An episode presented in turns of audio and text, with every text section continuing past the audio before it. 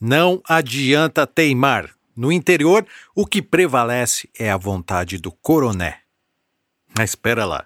Coronelismo é coisa do século XVIII, hoje temos prefeitos e vereadores? Pois é. Mas apesar dos coronéis não nos governarem mais, eles ainda continuam influenciando os bastidores políticos. Essa é a lei do chicote, ou se preferir, a democracia caipira.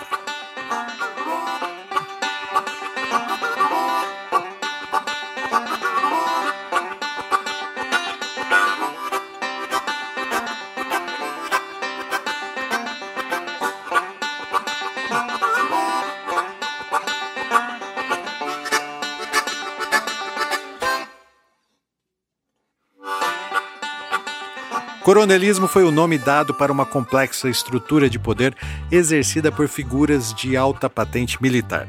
Esse governo tinha como características o mandonismo, o filhotismo e, principalmente, o apadrinhamento. Essa época nebulosa, claro, ficou marcada pelas fraudes eleitorais e a desorganização dos serviços públicos.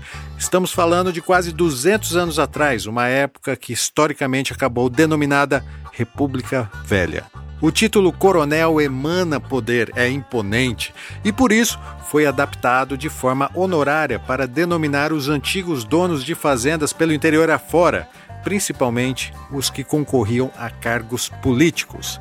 Durante as eleições municipais, os caudilhos pleiteavam seus votos com ameaças ou compras de votos, oferecendo sacolas de alimentos, remédios, segurança pessoal, vaga nos leitos do hospital e até dinheiro emprestado. Pois bem, quase 2 séculos depois ainda vivemos os resquícios do coronelismo. E abusando da licença poética, apelidei de democracia caipira. Afinal, é latente o quanto nós, caipiras de Novo Horizonte, ainda babamos ovos para herdeiros dos antigos coronéis. E não só na sociedade, principalmente nas repartições públicas. O senso comum nos ensina até hoje que rico é sinônimo de competência e pobre, sinônimo de conivência. Além disso, reparem, durante as eleições, o bom candidato sempre é o rico, o fazendeiro bondoso, aquele que ajuda a igreja, que gera empregos, leitos de hospital, remédios e até empresta dinheiro. Ou seja, ele vive o velho coroné. A diferença é que agora, ao invés de bradar palavras de ordem e ameaças, usam discursos ultraconservadores e cristãos que, no fim das contas, dá no mesmo, né?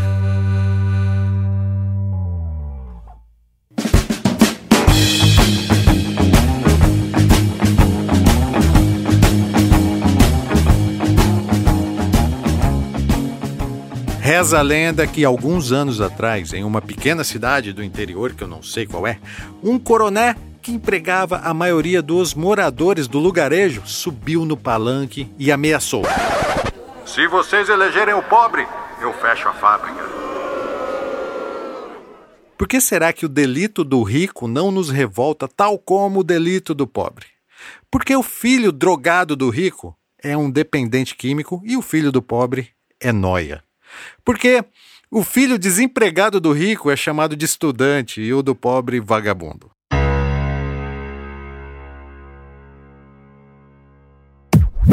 Essa submissão está impregnada em nós, ela é hereditária. Veja o caso do nosso prefeito, por exemplo. Todos os seus bens estão bloqueados pela justiça, responde a dezenas de processos, deixou a cidade abandonada e sequer aparece na prefeitura. Mas está lá, de boa, afinal, é médico e rico. Dizer amém a essa hierarquia não é só burrice. E ainda pior, estamos sustentando a herança maldita dos tempos dos coronéis. A maioria dos eleitores, nós, vamos se pôr assim, sempre esperamos algo em troca dos nossos votos. Seja um favor, um emprego, um remédio, um leito no hospital, um dinheiro emprestado, sacou? Somos nós, os pobres, que mantemos viva a figura do coroné. Quer uma prova? É só reparar quem vai pagar a conta da reforma da Previdência. O que nos mata coletivamente não são os ricos, e sim a nossa falta de consciência de classe.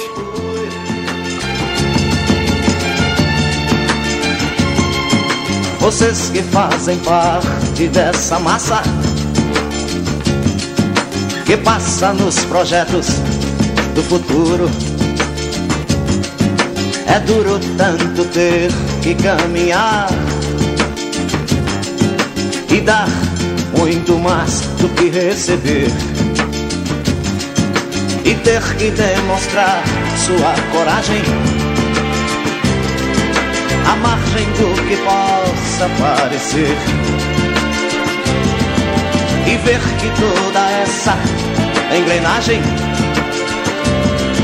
já sente a ferrugem de comer.